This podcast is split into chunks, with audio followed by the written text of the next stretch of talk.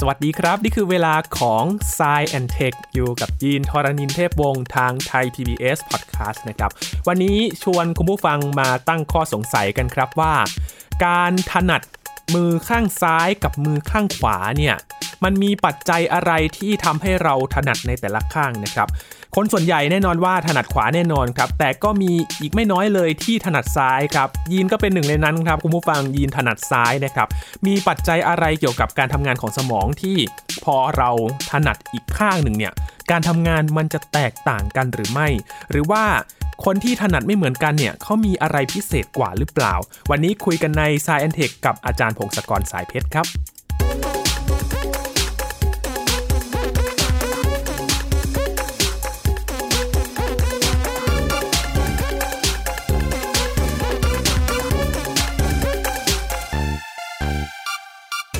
หยิบเรื่องนี้มาให้ฟังกัน เพราะว่าวันที่ 13 สิงหาคมของทุกปีนะครับ จะตรงกับวันคนถนัดซ้ายสากลครับ ใครที่ถนัดมือข้างซ้ายกันบ้าง ยกมือให้หน่อยครับ อาจจะไม่เห็นกันนะครับ ลองคอมเมนต์มาในพอดแคสต์ของเรากันได้ครับ ว่าคุณผู้ฟังถนัดมือข้างไหนกันบ้าง และมีใครที่ถนัดข้างซ้ายที่คนส่วนน้อยอาจจะถนัดหรือเปล่านะครับ วันนี้มาหาคำตอบกันครับว่า การที่เราถนัดแต่ละข้างไม่เหมือนกันเนี่ยมันเป็นเพราะอะไร และพอเราถนัดข้างที่ไม่เหมือนกันเนี่ยมันมีอะไรพิเศษหรือเปล่า หรือว่าพอทำงานสลับกันเนี่ยการทำงานของสมองมันกลับกันหรือเปล่านะครับ หาคำตอบกันในวันนี้ครับ อยู่กับอาจารย์พงศกรสายเพชรแล้วครับ สวัสดีครับอาจารย์ครับ สวัสดีครับคุณยีนสวัสดีครับท่านผู้ฟังครับ อาจารย์ถนัดข้างไหนครับผมถนัดขวาครับคือส่วนใหญ่เนี่ยจะถนัดขวาอยู่แล้วใช่ครับใช่ก็คืออย่างคนบนโลกนี่ประมาณ 90%เลยนะครับ จะถนัดขวาครับนะประมาณ 10%หนึ่งใน 10 ถนัดซ้ายนะครับ แต่ถ้าเกิดเราไปดูคนแก่ๆเงี้ยคนอายุเยอะๆนะครับเขาจะถนัดขวามากขึ้นไปอีกมากกว่า 90%อันนี้ เพราะว่าเมื่อก่อนเวลาคนถนัดซ้ายตอนเป็นเด็ก ๆ เขาจะถูกสอนหรือบังคับให้ใช้มือขวาเลยใช่ครับยินได้ยินด้วยครับอาจารย์เรื่องนี้ใช่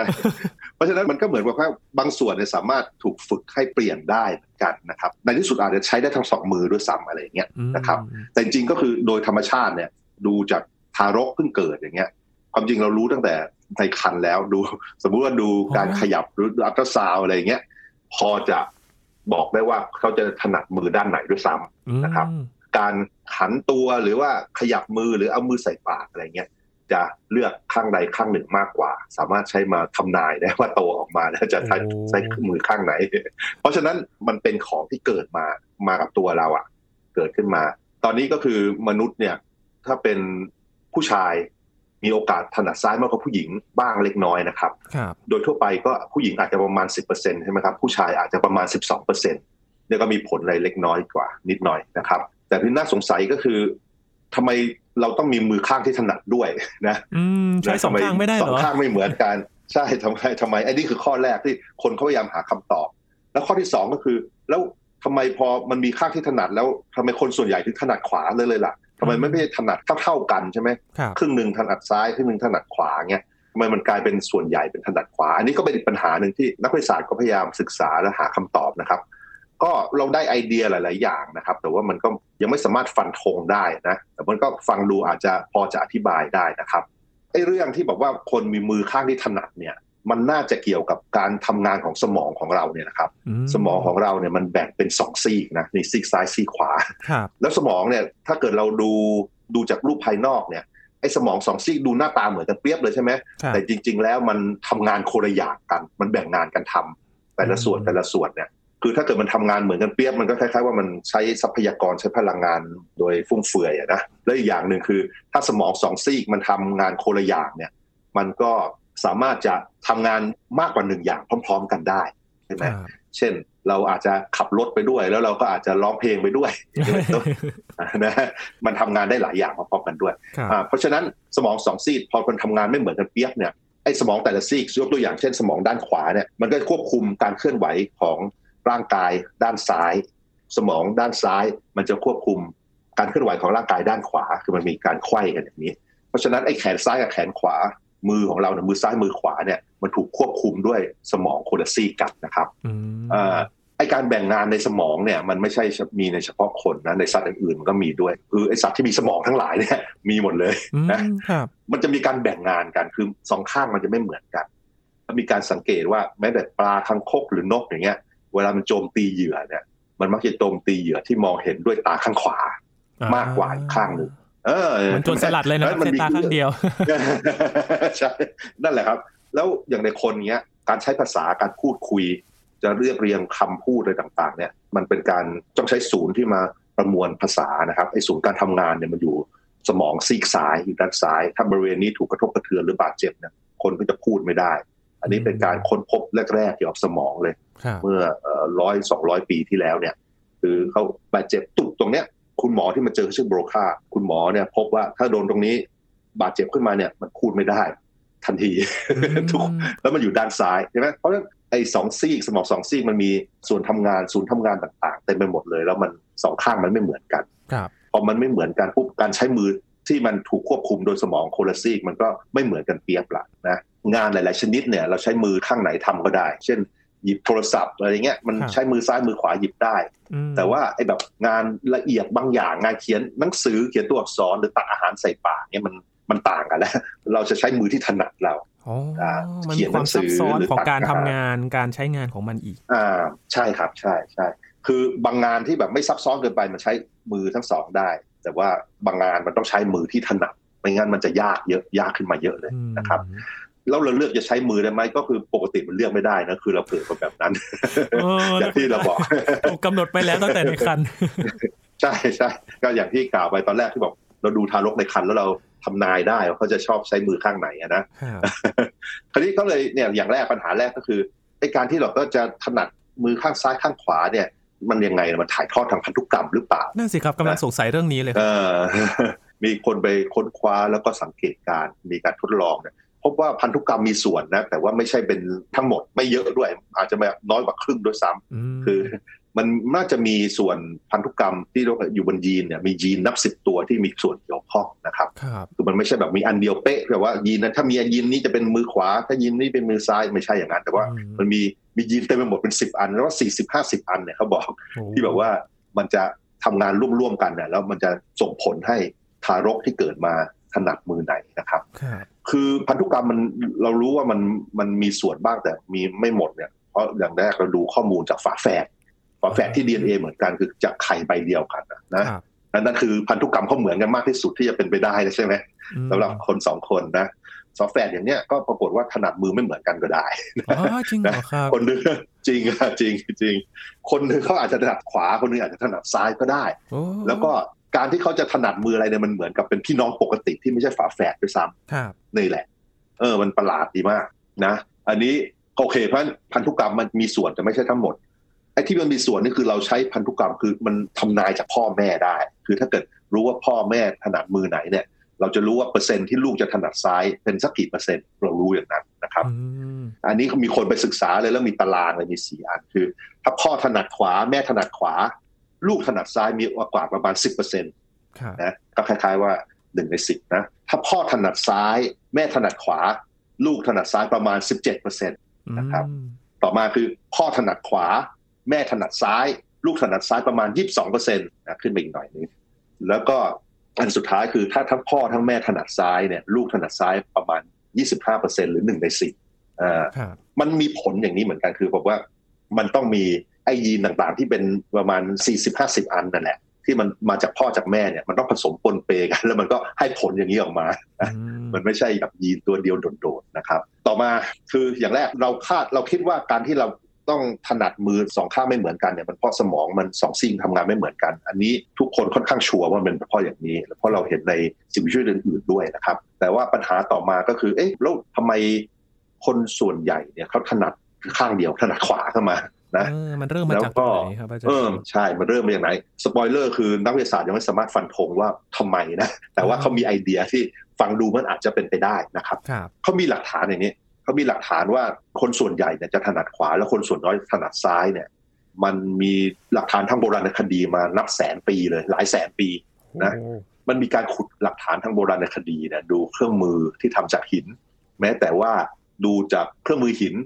ที่ทำจากโดยเผ่าพันธุ์มนุษย์ที่เป็นญาติๆของเราที่เก่าแก่กว่า Homo sapiens เนี่ยคือพวก Homo habilis Homo erectus จากประมาณ 1.5 ล้านปีที่แล้วเนี่ยปรากฏว่าเครื่องมือเหล่านี้มันดูเหมือนการทำด้วยมนุษย์ที่ถนัดขวา เครื่องมือทั้งหลายเศษหินเศษอะไรทั้งหลายที่แบบทำเป็นขวานทำเป็นหัวธนูอะไรอย่างเงี้ยเขาต้องเอาหินมากระเทาะกระเทาะกระเทาะกันใช่ไหมแนวการกระเทาะเนี่ยมันเหมือนกับการใช้คนถนัดขวากระเทาะมันไม่ไม่ใช่อีกทางหนึ่ง นี่คือพวกนั่นเลยไหมไม่ใช่ Homo sapiens เลยนะคือเป็นมนุษย์ก่อนพวกเราอีกนะพวก Homo habilis จาก 1.5 ล้านปีที่แล้ว พวกเราเนี่ย Homo sapiens แบบไม่กี่แสนปีนะหลักฐานต่อมาขุดจาก 6 0แสนปีที่แล้วเดี๋ยวดูฟันดูสภาพฟันของ Homo heidelbergensis พบว่าอาหารเนี่ยถูกป้อนเข้าปาก มันก็กระทบฟันมีรอยขูดขีดเนี่ยมันก็เหมือนถูกป้อนด้วยมือขวา โอ้รู้ได้อย่างนั้นเลยเหรอครับใช่ พวกพวกนักโบราณคดีเข้าไปดูเข้าไปดูรอยขีดข่วนบนฟันเนี่ยดูหลายหลายที่หลายหลายอัน แล้วมันสอดคล้องกับสมมติฐานที่ว่าอาหารเนี่ยถูกป้อนด้วยมือขวานะครับ หรือว่าการใช้ฟันเป็นเครื่องมือแบบเป็นกัดอะไรบางอย่างแล้วขูดขีด แล้วใช้มือที่เหลือไปทำงานอะไรเงี้ย เช่นแบบทำความสะอาดผืนหนังอย่างเงี้ยเขาว่าอาจจะใช้มือหนึ่งดึงแล้วใช้ปากคาบ แล้วใช้มือมือที่ถนัดขูดขูดอย่างเงี้ย แล้วบางทีขูดขูดแล้วมันกระแทกปากนะไอ้รอยที่กระแทกเนี่ยรอยกระแทกฟันกระแทกอะไรเนี่ย มันสอดคล้องกับการที่ใช้มือขวาทำงาน ก็คือนี่แหละครับไอ้เนี่ยเราเห็นดูมนุษย์สิ่งมีชีวิตที่แบบหน้าตาคล้ายๆ เราแล้วเดินสองขาเนี่ย รู้สึกว่าจะถนัดขวาทั้งนั้นเลยอะจากหลักฐานที่ขุดเนี่ยคืออย่างน้อยส่วนใหญ่อะนะที่เจอเนี่ยถนัดขวา แต่พอเราไปดูพวกลิงทั้งหลายลิงที่แบบลิงใหญ่ลิงไม่มีหางชิมเปนซีกอริลลาอุลังอุตังอะไรเงี้ยนะแม้ว่าบางตัวมันจะถนัด แขนข้างใดข้างหนึ่ง ลิงเหล่านี้ถ้าไปสังเกตสังเกต พอจะพบหลักฐานที่ว่าเวลาทำงานอะไรยุ่งยากบางทีเขาอาจจะใช้มือที่เขาถนัด แสดงว่าเขามีการถนัดข้างซ้ายหรือข้างขวา แต่ว่าอัตราส่วนถนัดซ้ายถนัดขวาเนี่ยมันพอๆกัน มันไม่ได้ขวาเยอะแล้วก็ซ้ายน้อย อันนี้ก็เลยเป็นปริศนาอีกอันที่คนก็ต้องพยายามอธิบาย ก็มีไอเดียเนี่ยไอเดียหนึ่งก็คือ ที่คนคนบอกเนี่ยก็คือ ตอนเราเริ่มยืนสองขา พอเราเริ่มวิวัฒนาการแล้วเริ่มยืนสองขาเนี่ยแล้วเริ่มมีมือสองแขนมีแขนสองแขนมาทำอะไรซับซ้อนเนี่ย สมองมันจะเริ่มเรียนรู้แล้วก็แบ่งงานแต่ละซีกใช่มันเข้มข้นขึ้นไปอีกนะแบ่งที่บอกว่ามันมีการทำงานเฉพาะเจาะจงขึ้นไปอีกพอทำสิ่งซับซ้อนเช่นเป็นเครื่องมือหินอย่างเงี้ย สมองส่วนที่ต้องดูแลการทำงานแบบนี้ถ้าสมองมันเริ่มอยู่ที่ซีกซ้าย ถ้ามันเริ่มที่ซีกซ้ายเนี่ยแปลว่ามันจะถูก พัฒนาไอ้สมองส่วนนั้นให้มันทำงานมากเยอะขึ้นมากขึ้นเรื่อยๆเยอะขึ้นเรื่อยๆ ซึ่งไอ้สมองซีกซ้ายเนี่ยมันก็ดูแลเกี่ยวกับพวกภาษาพวกอะไรด้วยเนี่ยคนก็แบบอาจจะมีส่วนเกี่ยวข้องกันคือแบบพอเริ่มเป็นมนุษย์ขึ้นมาเนี่ยพอมันต้องทำอะไรเยอะๆแล้วมันเริ่มใช้ซีกซ้ายมากขึ้นเรื่อยๆเหมือนกับว่า มันก็มีการวิวัฒนาการคัดเลือกพันธุ์ให้มนุษย์เหล่านี้ที่แบบว่าใช้สมองซีกซ้ายมากๆ เก่งๆ จะทำงานได้ซับซ้อนขึ้นสร้างเครื่องมือซับซ้อนขึ้น ก็เลยกลายเป็นว่าคนตอนแรก ๆ ก็เลย ใช้มือขวามันถนัดกว่ามือซ้าย แล้วก็เป็นไปได้ว่าอาจจะเป็นทั้งหมดเลยก็ได้พอเริ่มทำงานที่ซับซ้อนเนี่ยอาจจะทุกคนเลยด้วยซ้ำการถนัดมือซ้ายอาจจะมาทีหลัง เพราะว่ามันมีทั้งข้อได้เปรียบและเสียเปรียบนะแล้วก็มันมีหลักฐานเพิ่มเติมคือมีการทดลองสแกนสมองคนยุคปัจจุบันคือแบบว่าให้มาทดลองทำพวกอุปกรณ์ที่มนุษย์ยุคหินเขาทากันนะแล้วก็ดูว่าสมองมันทำงานยังไง ดูว่าส่วนไหนมันใช้พลังงานเยอะส่วนไหนมันกินน้ำตาลเยอะอะไรเงี้ย แล้วก็ดูรูป เขาพบว่ามันมีสมองส่วนเฉพาะเจาะจงมากในด้านซีกซ้ายใน BA44 นะก็เรียกบริเวณ BA44 มันจะควบคุมการทำงานซับซ้อนประเภทอย่างนี้ ซึ่งอย่าลืมว่าสมองซีกซ้ายมันควบคุมร่างกายซีกขวาใช่ไหมมันก็เลยสอดคล้องกันว่าไอการที่คนเริ่มมีมือสองมือแล้วก็ทำสิ่งที่ซับซ้อนที่ไม่ใช่ที่สัตว์ทำสัตว์เขาแค่วิ่งไปวิ่งมาหยิบนู่นหยิบนี่ใช่ไหมของเรานี่ต้องแบบผูกนู่นผูกนี่กระเทาะหินอะไรต่างๆ ยุ่งขึ้นไปเนี่ย มันเลย โฟกัสกับไอ้สมองส่วนนี้ส่วนซ้ายนี่แ advance กว่า advance กว่า advance กว่า แล้วก็มันก็สมองตรงนั้นมันก็เลยทำงานเฉพาะเจาะจงมาก เราก็เลยอาจจะเป็นไปได้ว่าคนตอนแรก ๆ เนี่ย คนหมดเลยทั้งหมดเลยอาจจะใช้ขวามือขวาทำงานได้อย่างนี้เลยบังเอิญที่ว่ามันเริ่มอย่างนี้ แต่ทำไมแล้วทำไมคนถนัดซ้ายมาได้ยังไง แล้วทำไมไม่หายไปหรือทำไมไม่เพิ่มขึ้นหนึ่งในนั้นก็คือยีนครับอาจารย์ยังอยู่ใช่อันนี้น่าจะ น่าจะเป็นข่าวดีของคนถนัดซ้ายคือคงไม่หายไปหรอกคงจะมีประมาณอย่างนี้แหละไปเรื่อยๆนะครับ ก็คือเราใช้ไอเดียเกี่ยวกับการวิวัฒนาการและการคัดเลือกพันธุ์โดยธรรมชาตินะ อย่างแรกคนส่วนใหญ่หรือทั้งหมดอาจจะเริ่มด้วยการถนัดขวา แล้วก็ถ้ามีการกลายพันธุ์บางอย่าง การกลายพันธุ์ที่ว่าทำให้สมองบางส่วนส่วนอื่นๆ มันช่วยทำงานได้ด้วย มันไม่โฟกัสกับไอ้สมองส่วนเล็กๆ BA44 นั่นน่ะทำให้คนเหล่านี้สามารถใช้มือซ้ายได้ ทำงานที่ซับซ้อนได้เหมือนกันครับคือถนัดซ้ายขึ้นมาเนี่ย อันนี้มันอาจจะเป็นการกลายพันธุ์ซึ่งเกิดมาสักครั้งสองครั้งในประวัติศาสตร์หรืออาจจะเป็นสิบครั้งก็ได้เพราะเราไม่มีหลักฐานเลยเท่าไหร่หรอกแต่ว่าอย่างน้อยต้องเกิดมาหนึ่งครั้ง ถ้าเกิดมันเกิดขึ้นมา แล้วคนถนัดซ้ายเนี่ย ถ้าเกิดมันมีความได้เปรียบทางเชิงวิวัฒนาการ คือสามารถอยู่รอดได้ดีขึ้น หรือสามารถแพร่พันธุ์ได้ดีขึ้น พันธุกรรมที่ทำให้เกิดถนัดมือซ้ายก็จะเพิ่มขึ้นจะแพร่ขึ้นมาใช่ไหมแล้วเราก็ต้องไปสังเกตว่าการถนัดซ้ายได้ประโยชน์ยังไงบ้างล่ะ นะอืมคือจริงถนัดซ้ายเนี่ยการถนัดซ้ายเนี่ยมีความได้เปรียบและเสียเปรียบพร้อมๆกันนะครับมันเป็นความสมดุลความสมดุลระหว่าง การที่เราเป็นสัตว์สังคม เราอยู่ร่วมกันเยอะๆเนี่ย มันมีทั้งการแข่งขันและการร่วมมือกันอืมนะไอ้การแข่งขันเนี่ย ปรากฏว่าแข่งขันบางประเภทแข่งขันแบบมีคู่แข่งตรงๆเนี่ย ยกตัวอย่างกีฬาชกมวยนะชกมวยฟันดาหมัดบซ้ายทะลวงไส้อ่าใช่ใช่เวลาเรามีคู่ต่อสู้ซึ่งซึ่งหน้าอย่างเงี้ยกีฬาทั้งหลายชกมวยฟันดาบเบสบอลเทนนิสปิงปอง คนมือซ้ายได้เปรียบจริงไหมอืมกีฬาเหล่านี้ แล้วอย่าลืมว่าในสมัยโบราณสมัยก่อนนู้นอะมันไม่ใช่กีฬามันคือการต่อสู้เพื่อเอาชีวิตรอดกันเลยใช่ไหมอ๋อครับเออ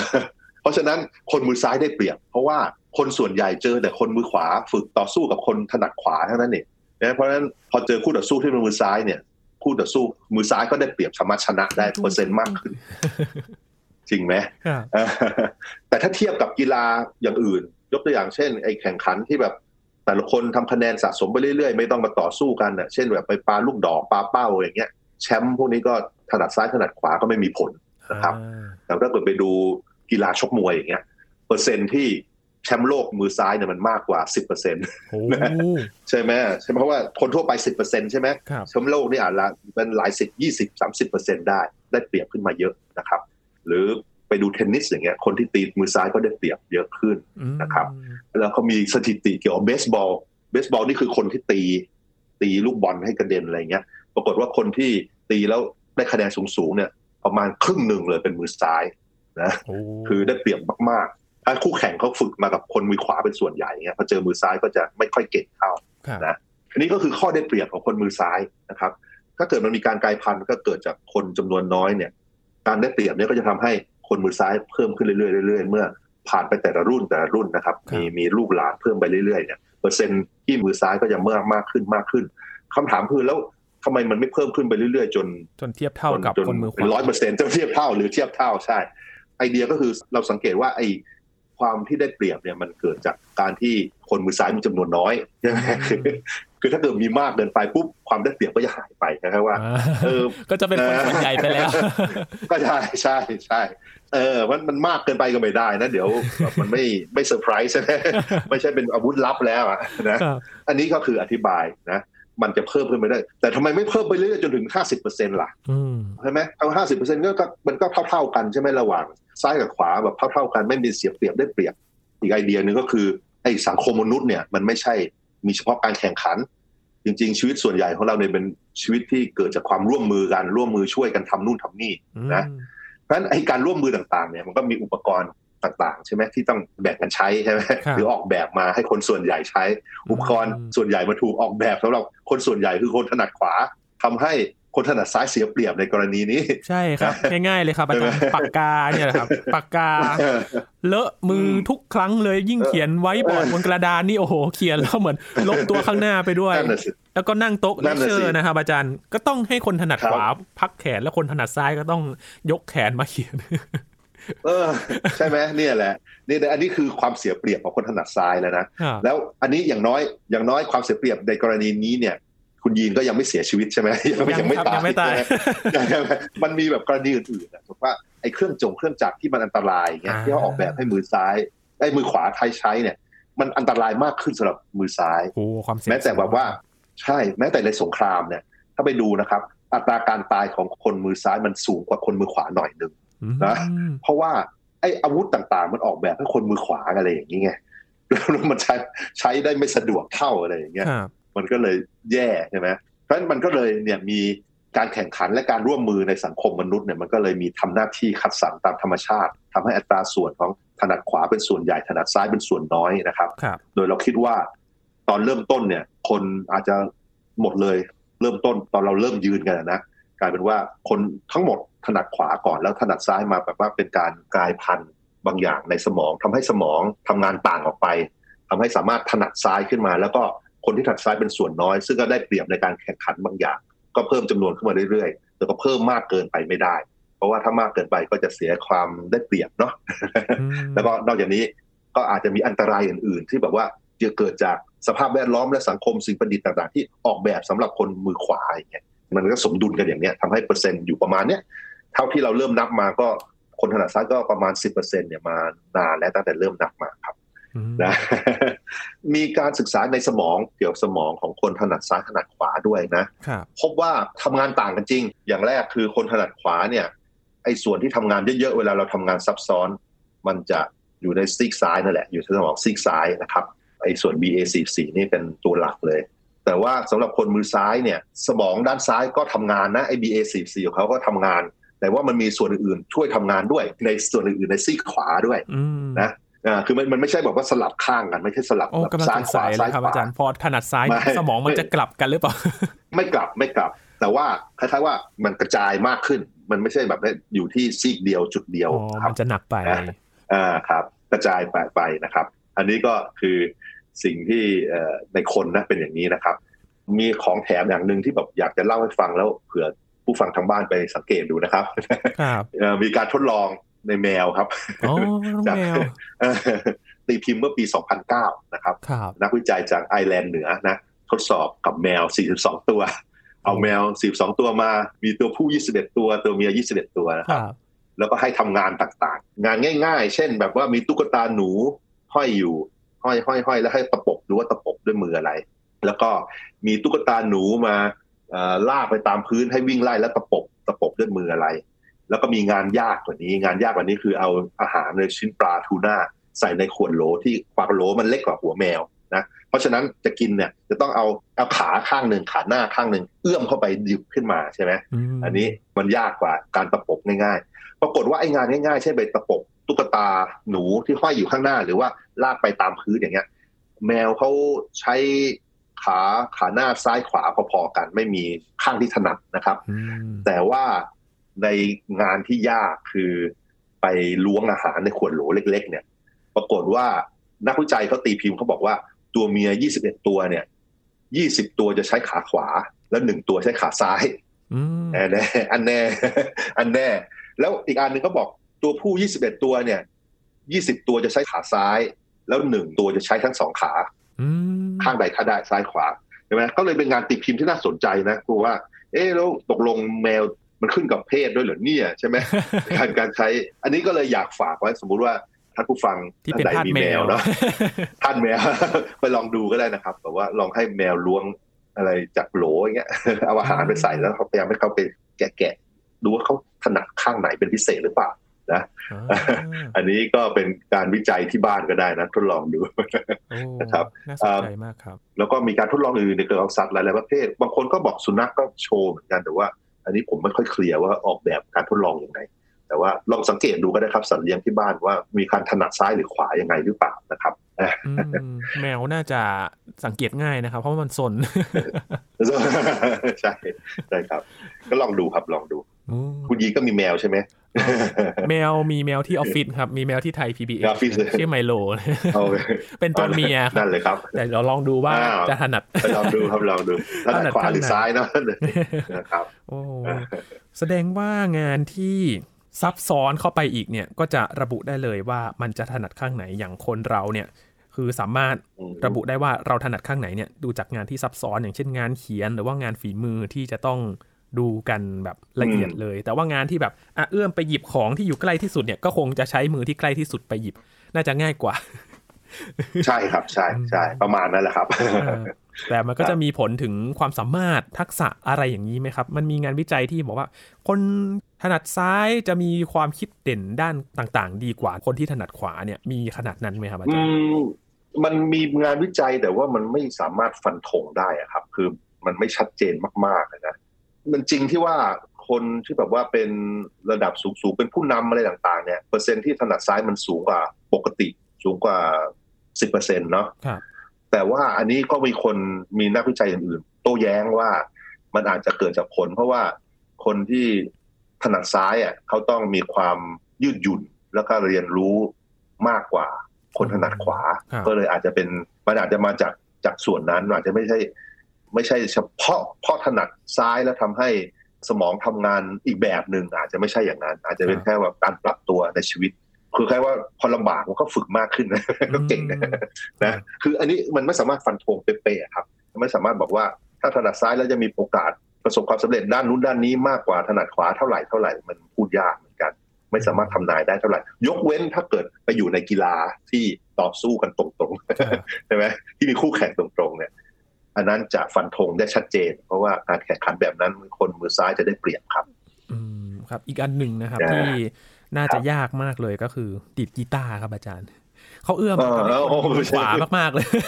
เออใช่ใช่ใช่การสอนอะไรต่างๆใช่ไหมครับการสอนสำหรับมือขวาเนี่ยอืมนั่นแหละครับครับฝากคำถามถึงคุณผู้ฟังนะครับ ที่ถนัดซ้าย หรือว่าถนัดขวานะครับ มีความคิดเห็นกันยังไงบ้างครับ โดยเฉพาะคนถนัดซ้ายนะครับ เรียนรู้อะไรที่รู้สึกว่ามันลำบากกับเรามาก ๆ เลย แต่ว่าก็สามารถทำได้เหมือนกัน ลองมาแลกเปลี่ยนกับเราในพอดแคสต์ตอนนี้ได้นะครับ ว่าเป็นยังไงกันบ้าง เผื่อ